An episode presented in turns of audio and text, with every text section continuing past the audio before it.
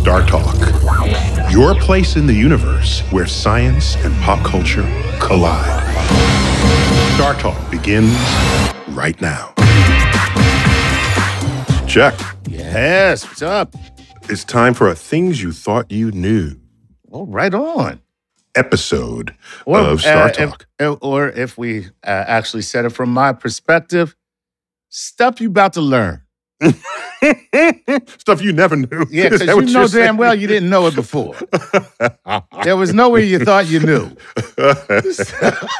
So now it's just stuff you're about to learn. Uh, we have three whole segments, and each one is fresh and different Oh, cool. of things you thought you knew. So let's start. Okay. There's a feature of the James Webb Space Telescope that I haven't seen talked about much.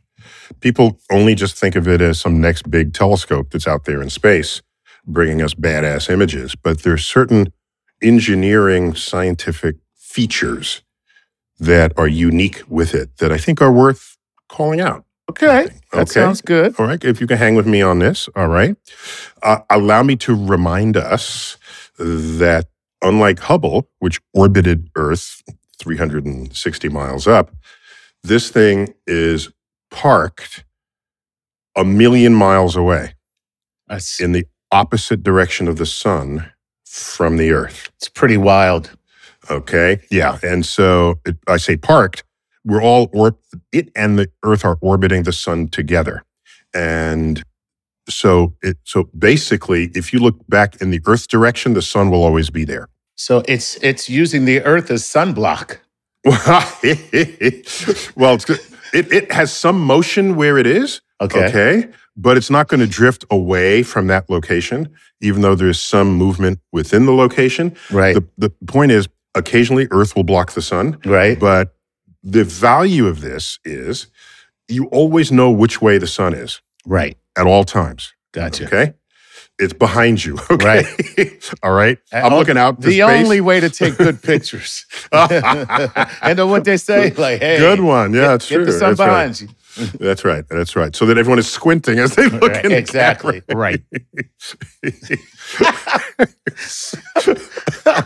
That's funny. So, so oh, by the way, when I was a kid, you know, home movies had these really bright lights. Yeah. Right. And you could barely open your eyes when they were doing this. You know why the lights were so bright? You know no, why? no. Because the film wasn't that sensitive. You know, if you took a if you took a photo uh, just with a regular handheld camera, Right. you can adjust the exposure to let more light come in Right. and then properly expose the film. Right. But in video, going however many frames, Frames a per second, every frame is its own photo. Right. Okay. And you need enough light in that fraction of a second to create the image. So when you come indoors, you have to bring out the floodlights. Yeah. And for the old timers would remember this. Young folks will say, Daddy, what the hell are you doing? What? Right. Exactly. Right. Did we not pay the electric bill again? what is happening? so, uh, but in there is some wisdom because what it says is if you're going to take a picture of something that's dim, Mm-hmm. you either have to illuminate it yourself, which we really can't do for the early universe. That doesn't work. Right. or you can take a long exposure to allow the light to accumulate. But while you're taking that long exposure, you can't jiggle the camera. It has to be perfectly, Perfectly still. stationary. We can't take a flash picture of the Of the- outer uh, universe. right, So we have to open the exposure for a long time. Okay, so now watch. Uh, different bands of the electromagnetic spectrum tell us different things about the universe Mhm. right? So if you're going to do that, you need telescopes that specialize in the chosen band. And by the way, we didn't even know light came in bands other than visible light. Uh, somebody had to discover that. Right. I mean, just think about it. Why would you have any inkling? Why would you believe at all That there's an that X-ray. there was a kind of light out there that your eyes could not detect? right. Especially if you're religious, right? If you're religious, what God made humans and we have eyeballs to see light. And how could there possibly be something we can't see? All right. So there's certain expectations of who and what we are as a life form that were completely overrun the day infrared light was discovered. Mm. Okay. And, and did I tell you how they, we discovered infrared? I tell you? Uh huh. But It was, uh, did, did we? I was William Herschel discovered okay, it. never mind. And- Tell the story. Okay, no, just real I, I quick. thinking Okay. something else. I'm like, okay, wait a minute. Okay. I- we- we so should- William Herschel Right. discovered it, and uh, how did he do it? He he knew that Isaac Newton figured out that white light is composed of colors. Right. You just pass it through a prism and it breaks it apart. So he repeated this experiment. You put a little slit of light in your room, but the whole room has to be dark so that only the spectrum shows up. All right. And you pass it through a triangle prism. You get a rainbow on your table. And there it is red, orange, yellow, green, blue, violet. And he had the foresight to ask the question I wonder if the different colors of light have different temperatures. yeah, well, Just to, just to even ask that question. it's pretty uh pretty impressive question. Think about that. It's a simple question, maybe retrospectively obvious, but at the time, wha- okay, so what does he do? He has a thermometer and puts it in each of the different colors of light. But wait a minute, you need a control thermometer. So he took his control thermometer, put it off to the side, just to the just to the side of the red. Okay? So that was not in the spectrum. All right. And he, that would presumably just measure room temperature. All right. But it was still on the table where he was measuring the rest of the temperatures. Your control has to have a minimum of variation other than the one thing you want to change. Okay. Okay. So the thermometer's on the table, but just off to the side.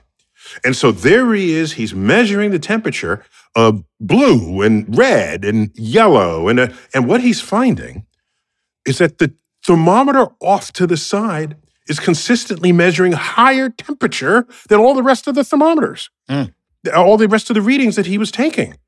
And he said, WTF. I'm sure that's what he said. Okay. Yes, exactly. I am sure. and right after that, he went, OMG. OMG, W2F. All right. So he publishes this paper, uh, and it's just, it's beautiful in how he's tiptoeing around a discovery because he doesn't really know. He said, uh, could there be light that is unfit for vision? Unfit for vision. This is how he described it. That's a great description, too. And he, do, he does this enough, and he's. I think I've discovered light unfit for vision. You're damn right you did, and it was. It's light below the red, and what do we call it? Infrared. Infrared. Wow. Okay. And it's so, So it- funny. you still see the hubris of human um, uh, existence there. It's unfit for vision, not we can't see it. we, we blind to Right, this thing. exactly. it's got the problem. it's got the problem, not us. It's unfit. It's for us. for vision. I hadn't thought about it that way. Very Yeah. good. So, so it turns out. So that's just an interesting sort of discovery experiment. And then we would learn, well, if that exists, maybe other bands of light exist. And so, thus, thereafter, we would discover ultraviolet, um, um, uh, microwaves, radio waves, X rays, and they each have their moment in the sun, so to speak. And that fills out the entire, what we call electromagnetic spectrum. Only a small fraction is visible light. And so, so now you're going to say, what in the universe gives off infrared light? And you find out that things that have kind of any temperature at all will radiate in the infrared. Okay. Now, so for example, if you have an electric stove and you put it on low and turn out all the lights, can you see it? No, Right. not if it's on low. no. But you put your hand on it, you'll burn your hand. Okay. So Tell me something's com- about it. something is coming out of the stove Right. and it's not vis- unfit for vision, right? It's Right. infrared light. Okay. And when the thing gets hot enough, it's not only giving off infrared, it'll begin to also give off visible light. right. Okay. But if the thing is cool enough, it's primarily only going to be giving you infrared. Suppose you want to see infrared. All right. And by the way, infrared doesn't make it very nicely through Earth's atmosphere. Mm. You know how you know this? Because we have greenhouse gases that trap the infrared that is down here. Okay? Right. So, so the, the greenhouse effect are molecules that have a special relationship with infrared. And there's the ground trying to radiate infrared back into space. It said, no, you don't. And it sends it back down and accumulates. Okay. Wow. So here's the cool thing. about the James Webb Telescope. It has a special reflective surface on its mirrors Mm-hmm. that are tuned to reflect infrared with very high efficiency. That's number one. Reflect and focus. Okay. Number two, if you're trying to detect something that is a very low temperature, what happens if you have a temperature and you're the detector? You end up you detecting yourself. Exactly. Right. Can't have that. I went So searching for the universe, and all I found was me. so, so, so you need a way to cool the telescope. So we could send up cryogenic liquids and things, but they would eventually evaporate or, or gain temperature. And that, so what we figured out to do, we, not, not I, the engineers who were tasked with this, Mm-hmm. um, that telescope has a series of thermal baffles between it and the sun. All right. And so those just take a look at any photo of the full telescope deployed. These these the, they're basically screened. They're like sheets that are that are put up a series of, of them in the row. So sunlight comes and hits one of them. It reflects some back.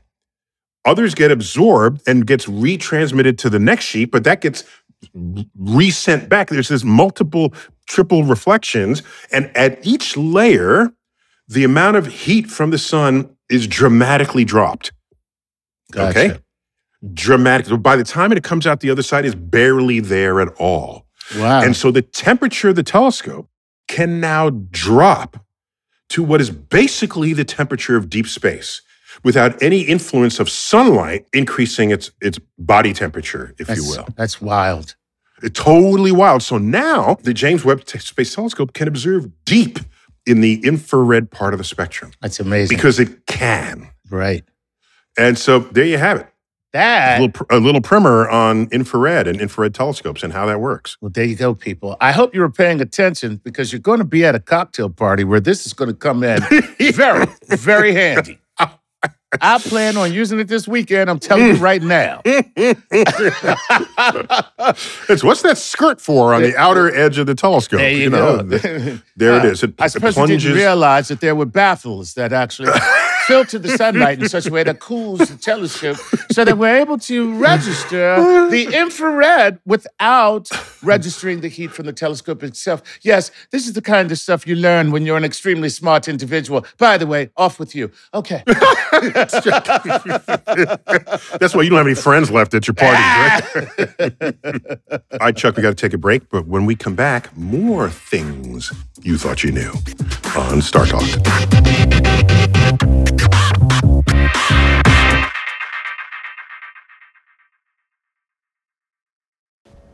Hi, I'm Chris Cohen from Hallworth, New Jersey, and I support Star Talk on Patreon. Please enjoy this episode of Star Talk Radio with your and my favorite personal astrophysicist, Neil deGrasse Tyson.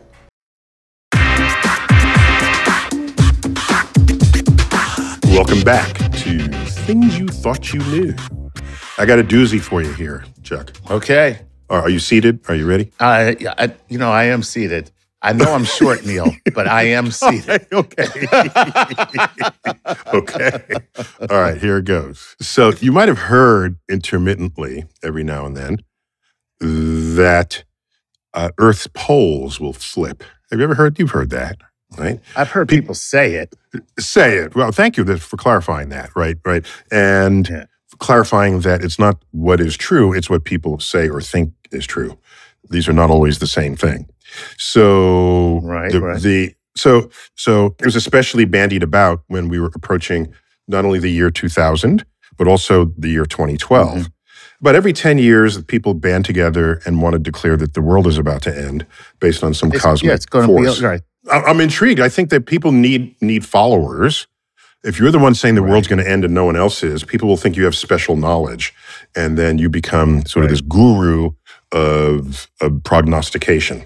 So let me just make it clear that Earth's rotation axis with Santa Claus at the top is not flipping. That is a completely stable configuration. We bob up and down a little bit, okay? hmm on our spinning axis, we not only precess, which is a fancy word for wobble. Okay, we wobble. If you ever played with a top, as the top Mhm. slows down, you see it wobble. Uh, but also we bob up and down. Okay, and they all happen on very different time scales, but none of them involve a flipping of Earth's axis and north and south. However, what does flip are the magnetic poles. Ah. The magnetic poles. Now, let me just nip something in the bud here, okay, just so you know. Uh, you're old enough to have probably used a compass in your life when you were a kid. Oh, All right. Okay. Uh, which way does the compass always point? North is what they say. Okay. So that, that's, that's correct. And it, it points to the North Magnetic Pole. All right. Right. Which, by the way, does not exactly align with Santa Claus. All right. Okay. It's, there's, by the way, there are things in the universe where it's, it's almost at 90 degrees to each other. So there's there's nothing specially. It's it's no cosmic pre-requirement that they perfectly align in the spinning object. All right. So in our case, they don't align. The North Pole is sitting somewhere in northern Canada. All right. So if you're trying to find Santa Claus with a compass and you're in northern Canada, you're going to land in the wrong spot. Oh wow. Okay. Just to be clear about that. If uh, No, no wonder for- we can't find them. That's why you, didn't- you That's didn't why get your he's so- presents. you didn't get your presents this That's year. why he's so good. Yeah. It's- you didn't get your pony. yeah. Exactly. I can't find this. You're gonna pay what you owe, Santa? so, so it'll find the North Magnetic Pole. All right. So that thing that's pointing there is the North Pole of the compass needle. The compass needle is itself a magnet with a north and a south pole. Now, here's here's a little known fact. Okay. Mhm. Uh, what can you tell me about north and south poles of a magnet? You that take two magnets together. What do they do? well, you know, they repel each other if it's the Which, same pole. which repels? What which repels? Oh, so north, Lo- north to north and south to south. They each repel each other. They repel correct? each other. Right. Yeah. Like charges repel. right. So wait a minute. If the needle of a compass that says north on it points to the north pole, shouldn't it be pointing in the opposite direction? Right. It should be repelled and pointing Oh, down. Okay, except it's not, it's attracted, which tells you that Earth's south magnetic pole is in the north because the north part of all b- magnets point in that direction. okay. Okay. I just, I don't know if you knew that. No. Okay. I, and I, you know, like I. Here's the thing. You already you. What you did was you took the empirical and put it first. And then you said the ridiculous thing afterwards. so now what am I left to do? I'm like, well, he already proved it. So what am I gonna do? Like Yeah, it's it's pre it's pre-approved. it's yeah, pre-approved it's, I, science. like I can't be I can't say like, yeah, right, whatever, you know. yeah, no, no, because you're No, already like- with me on it. You, exactly. you- you I was like, me yes, absolutely. Right. You so yeah, no. Demonstrate this. They don't tell you that in the Boy Scouts. No, they don't. That you that the Earth's south magnetic pole is in the Right. north, which is why all north poles of magnets point there. That's Sorry, little Tommy, but you're screwed. Uh, no, your compass Your is entire lying con- to you. con- concept of reality is off Right. It's by 180 degrees. All right, so here's what happens. Uh, we have a magnetic field because our core is fluid. All right, all the heavy stuff when Earth was molten, uh, the heavy stuff fell to the middle, and the heavy stuff is the iron, and the light stuff, which is the rocks, floated to the top. Okay. Mhm. And we don't think of rocks as light, but it's much lighter than metal. All right. And so all the metals, nearly all the metals went to the core. Some got frozen in place as you have these ores, Mhm. these veins of ores. As Earth is solidifying, it didn't fall down fast enough and it got frozen in place. There are other occasions where volcanoes can redistribute material from below and put it up in the crust. But basically, most of Earth's iron is in our core and it's hot. And so the iron is molten. And when you have molten and you're spinning, you have moving magnetically uh, chargeable metals. Okay, iron is ma- is magnetizable. When you have moving metal, you create what's called a dynamo, and in a dynamo, you basically create a magnetic field from scratch. Wow. That's why old dead planets that have cooled do not have magnetic fields. Right. Okay. They don't they don't have magnetic fields. Like Mars, no magnetic field to speak of. Okay, because it's it's cooled faster than Earth did. It's Right. smaller, so cool. If you're smaller, you will cool faster. And so, no, there's not. You don't have these this churning. Uh, by the way, Mars once did for sure. Mars has the largest known volcano in the solar system. Okay, so Mars used to be hot on the inside, but that's Right. called Olympus Mons. All right, makes our volcanoes look like molehills. By the way, it's huge. Wow. Anyhow, the, the point I'm getting at here is the dynamo goes through cycles Okay. and it goes it goes it goes stronger then it goes weaker and it flips Gotcha. and so every half million years or so the magnetic field of earth has flipped period Okay. That's pretty wild. okay yeah it's it's it's it's, fascinating and Yeah. while it's flipping it actually goes to zero and then recovers coming out the other side Okay. So then that makes me ask what does the magnetic field of Earth do for Earth and do for us? other than give compasses a meaning in life yeah.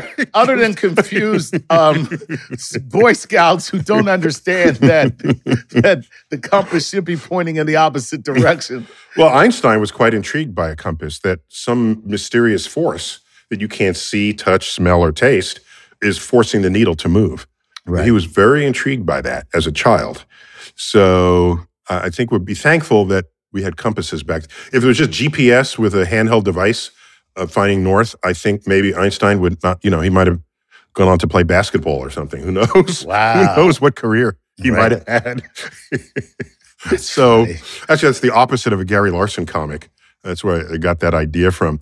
There's a, a picture of Einstein on a basketball court. He's Right. like dribbling, right? And it said uh, Albert Einstein uh, in school was destined to be to be uh, uh, you know all star basketball player until an ankle injury sent him into his physics books. That's funny. so so the point is that so the magnetic field has flipped and what the magnetic field does when it's operating is it creates a magnetic shield around earth if you will and when charged particles come from the sun the solar wind we Right. call it right. uh, they see this magnetic field and they spiral down towards the poles Aha. or towards the magnetic poles. Right. And as they spiral down, they careen into air molecules. And if you have two molecules that collide with each other, energy gets exchanged. Okay, so your, your energy of motion gets boosted into the energy inside the molecule itself. So you've excited the molecule. then on its own timetable, like fractions of a second, it de excites and then radiates visible light. So wait a minute, what is that? Oh, I know what that is. That's the aurora That's pretty wild. the aurora borealis that's in the north and take a take a gander what it's called in the south Um, uh, the uh, let me see. Um, the Southern Aurora Borealis. okay thank you chuck I, you know i'm okay with that Yeah. no it's the aurora australis the Aurora uh, Australis. australis right Okay. because it's symmetric right we have a north right. pole and a south pole South Pole. so we make a big deal of our own aurora because m- m- 90% of the human population of the world lives north of the equator Right. So so we get aurora. There, so there it is. And and we know the field is flipped. You know why? Because you can see volcanic plains where iron came out and the iron aligned with the magnetic field when it froze in place. Oh, And you compare this from different generations of volcanic eruptions, and you can see the flipping of the orientation of the of the iron uh, particles. that is It's it, it's remarkable. that is really outstanding. That's pretty wild because yeah, the the the the the mag it's a magnet. So it's metal in a magnet and it's actually um um uh, uh It's doing its succumbing- thing. succumbing It's- to the properties of mag of magnetism. correct, correct. And if Earth is helping that out, it's going to align them when it freezes out of the volcanic uh, flow. So yeah, no, it's it's pretty cool stuff, and it all comes together. And by the way, this involved like astrophysicists and geologists, and there's a, plus there was a worry if we don't have a magnetic field, Right. That means the charged particles come straight into us and don't get directed to the poles. Would that be bad for life on Earth? So it might be, you might think it would be, but there are no particularly striking extinction episodes Right. uh, at, at the times when the when when it flips and it goes to flipped. zero. Yeah, there's no, there's no. We've, we, by the way, animals are going extinct all the time, especially now because humans have a have their hand in this process. Yeah, we're, told it's the sixth extinction, really. wow. All right. Uh, so, um, so yeah, that, that's in case you didn't know that your compass points south. That's great. I Chuck, we've got to take a quick break, but when we come back, more things you thought you knew on Star Talk.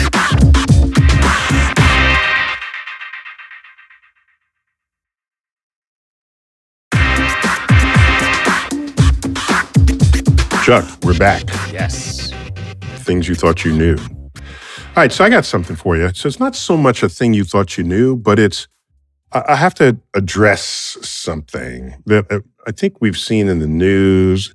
You know, every six months goes by, and then you see a headline: "Oh, does, uh, astrophysicists have to rethink the Big Bang?" or Absolutely. "Big Bang uh, is debunked," or Yes. or did you uh, did you see any of these at any time? Oh my God! They're, but uh, well, recently the James Webb Space Telescope supposedly the headline is: um, Did the James Webb Webb Telescope um, make scientists think the the Big Bang, or has the James Mm-hmm. Webb Telescope debunked the Big Bang? Yeah, it makes excellent clickbait. Yeah. There it is. It's it's clickbait headline. So let me just explain a few things that's going on here. Mhm. Okay. Uh, on the frontier of scientific research, Mm-hmm. it is a bloody place, right? Ideas are slayed. Two scientists enter. One scientist leaves. it's the octagon. Welcome to Science Dome. on the frontier, ideas are contested daily. Right. and most ideas turn out to be wrong. All right. So, so what you are as a scientist working on the frontier, you, you're in this idea factory. Right. That's what you are, Right. and and you want to what the successful idea is not the one that's argued most strenuously or argued by the most articulate. Yeah, that's called politics. That's called politics. Exactly, exactly. Uh, it's not. It has nothing to do with either of those. It has to do with evidence. All right, which idea is supported by evidence? So typically, what happens is you can test your ideas, and here's where you have to be convincing. You have to say, "I, I think my idea is better than your idea, and here's a way to test it." Right. Boom. So I, ha- I have an idea. So if you don't like me, the way you show it is you design an experiment to show I'm wrong. Ooh, Okay. Oh, that's some cutthroat, nasty That's stuff some right it's, oh, there. oh, it's, it's some nasty. Ooh. All right. That's so some now real housewives stuff. Real Housewives.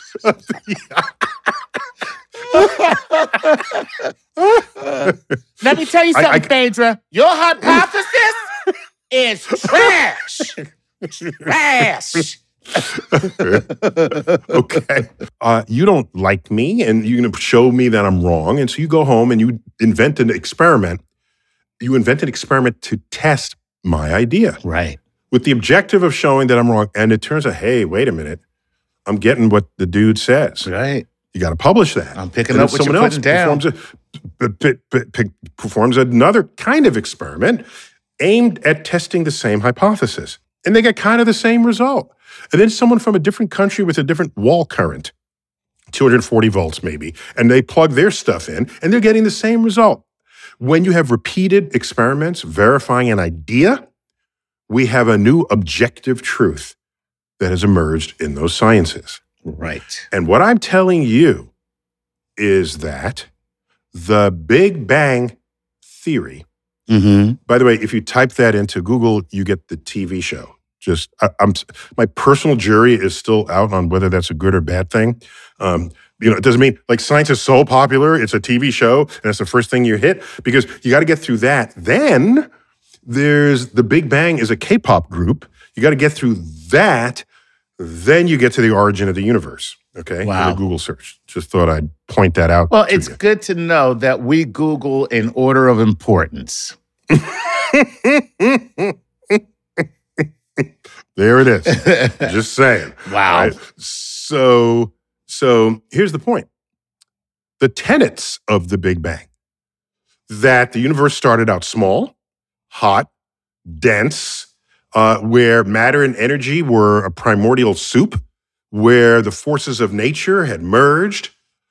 All of that is thoroughly supported by observations of this universe.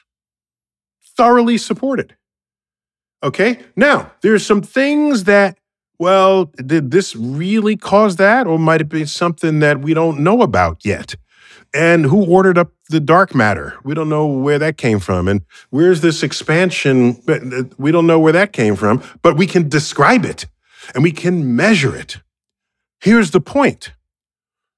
If tomorrow you have a new idea about how the universe works, it's going to enclose everything we've been talking about up to that moment that has been experimentally and observationally verified. You can enclose it in something deeper. Okay, you can say, "Oh, wait, I have an idea. Our universe is just one in a multiverse." Right. Fine. Okay, but our universe would have started with a big bang. Okay, right. and our universe would have expanded from a dense, hot cool, uh, state, and it's been cooling ever since. That's observed, and that's real, and that's not going away. That's my point. So, so what you have are journalists trying to make clickbait.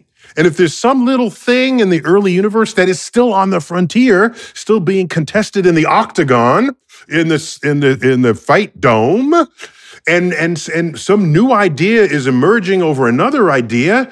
People say, "Oh, Big Bang is in trouble." Scientists go back to the drawing, but Big Bang is not in trouble. Right. I'm just saying, it's not in trouble. It is a whole thing that could conceivably fit in a deeper, bigger idea, Right. but it's not going to be swapped out tomorrow. We're not going to find out tomorrow. Gee, uh, the the, old, the early universe was cold instead of hot. Right. That's not going to happen. That's not how science works. Right. Right. So, So if you're going to come up with something new, you're not coming up with something that will change the old. All you have the, to the, the old that has been that has been experimentally verified. That's done. Right. If you're going to come up with so- something new about the Earth and the Sun, it's not going to be, well, it's really Earth is stationary and the It's not Sun moves right. around the Earth and the Sun is cold and Earth is hot and Earth is what's illuminating the, the moon. Right. That is not going to happen. right. Right. Right. Okay? You can't just pull an idea out of your orifice and ignore experimental verification of what's going on. Right. So you might So- you might come up with the big fang, but you're not changing the big bang. Right. Well, what's the I big get a C plus on that one. Yeah, it's, like- it's what came. It's what came before the Big Bang. It- We call it the Big Fang. the big thing. okay, that's a B plus. If that's yeah. what's your thing? Yeah, What's that's your before the thing? Big Bang. Yeah, it was before the Big Bang. So, and and by the way, the when we think of Einsteinian physics, Right. so it's relativity, Right. which completely uh, usurped Newtonian gravity and Newtonian motion. All right, what we call the era of classical physics, which led right up to the late 1800s. Newton's ideas reigned supreme. All right, and uh, he told you what gravity did, what motion did, and acceleration in a pre-existing space, and it was working. Okay, it was working. And then people said, "Well, wait a minute." Uh, the orbit of Mercury is not really following Newton's laws. And we said, oh, we got this. We, we know we got this. There's a there's another planet you can't see that's tugging on it. Right. We even had a name for that planet. It was called Vulcan.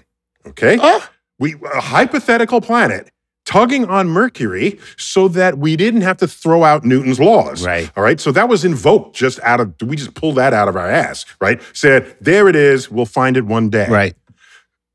Einstein comes along with his special theory of relativity, and then his general theory of relativity. And what we find is that at high gravity, like near the sun, and at high speeds, at high gravity and high speeds, Newton's laws completely fail.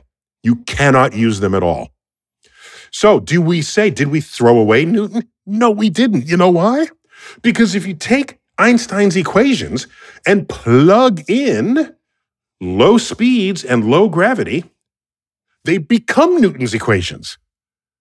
Ah. Yes. So Einstein basically enclosed Right. Newton's ideas as a special low speed, low gravity case Right. of a much larger, deeper understanding of the universe. That is fantastic. It's, it's, it is it is it is beautiful. Yeah. It is, and so so and by the way, Newton's uh, Newton's uh, gravity and Newton's motion were just fine for the Apollo project. Right. We got to the That's moon and back right. without any Einstein relativity at all. That's Okay, so it's only if you really uh, um, up the stakes in your gravity. There's no under, way to understand black holes really, with uh, or even the Big Bang itself with just Newtonian physics.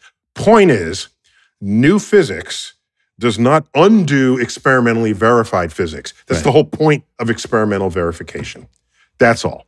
look at that. And so the Big Bang is just fine. You want to do something else with it? Take it body and soul and stick it in some other theory you have. But you can't undo what the experiments and observations have shown. I Chuck, that's three things you thought you knew. Yeah. One right after another. and now I know. What? Now I know. I thought Oh. I knew, and now I know. Okay. you were blind, now you see. There you go. That's right. All right. yeah, I, I, I don't. Again, I don't know how many years I got left. We might have to like change the format or something. Uh, Because well, if I run out, you know, what, what's then? I, you're done with me. no, then it's uh, well things you thought you knew, but now you got to know again. no, things you thought you knew, but then you did know, but now you forgot. Right. things uh, things you forgot. That's all. Things you forgot. Things you forgot. Things I told you and you forgot. Hey, All right. That's a okay, we'll to, change it to this. To read, How how many times I got to tell you? That, Chuck, thank you for rebirthing this format. How many times I got How many- Twice. times I gotta okay. that's not your mama That- told you that's that. That- right? that's you know mm, that's There exactly is. where it came from. All right. This has been Star Talk. Things you thought you knew. Neil deGrasse Tyson. Keep looking up.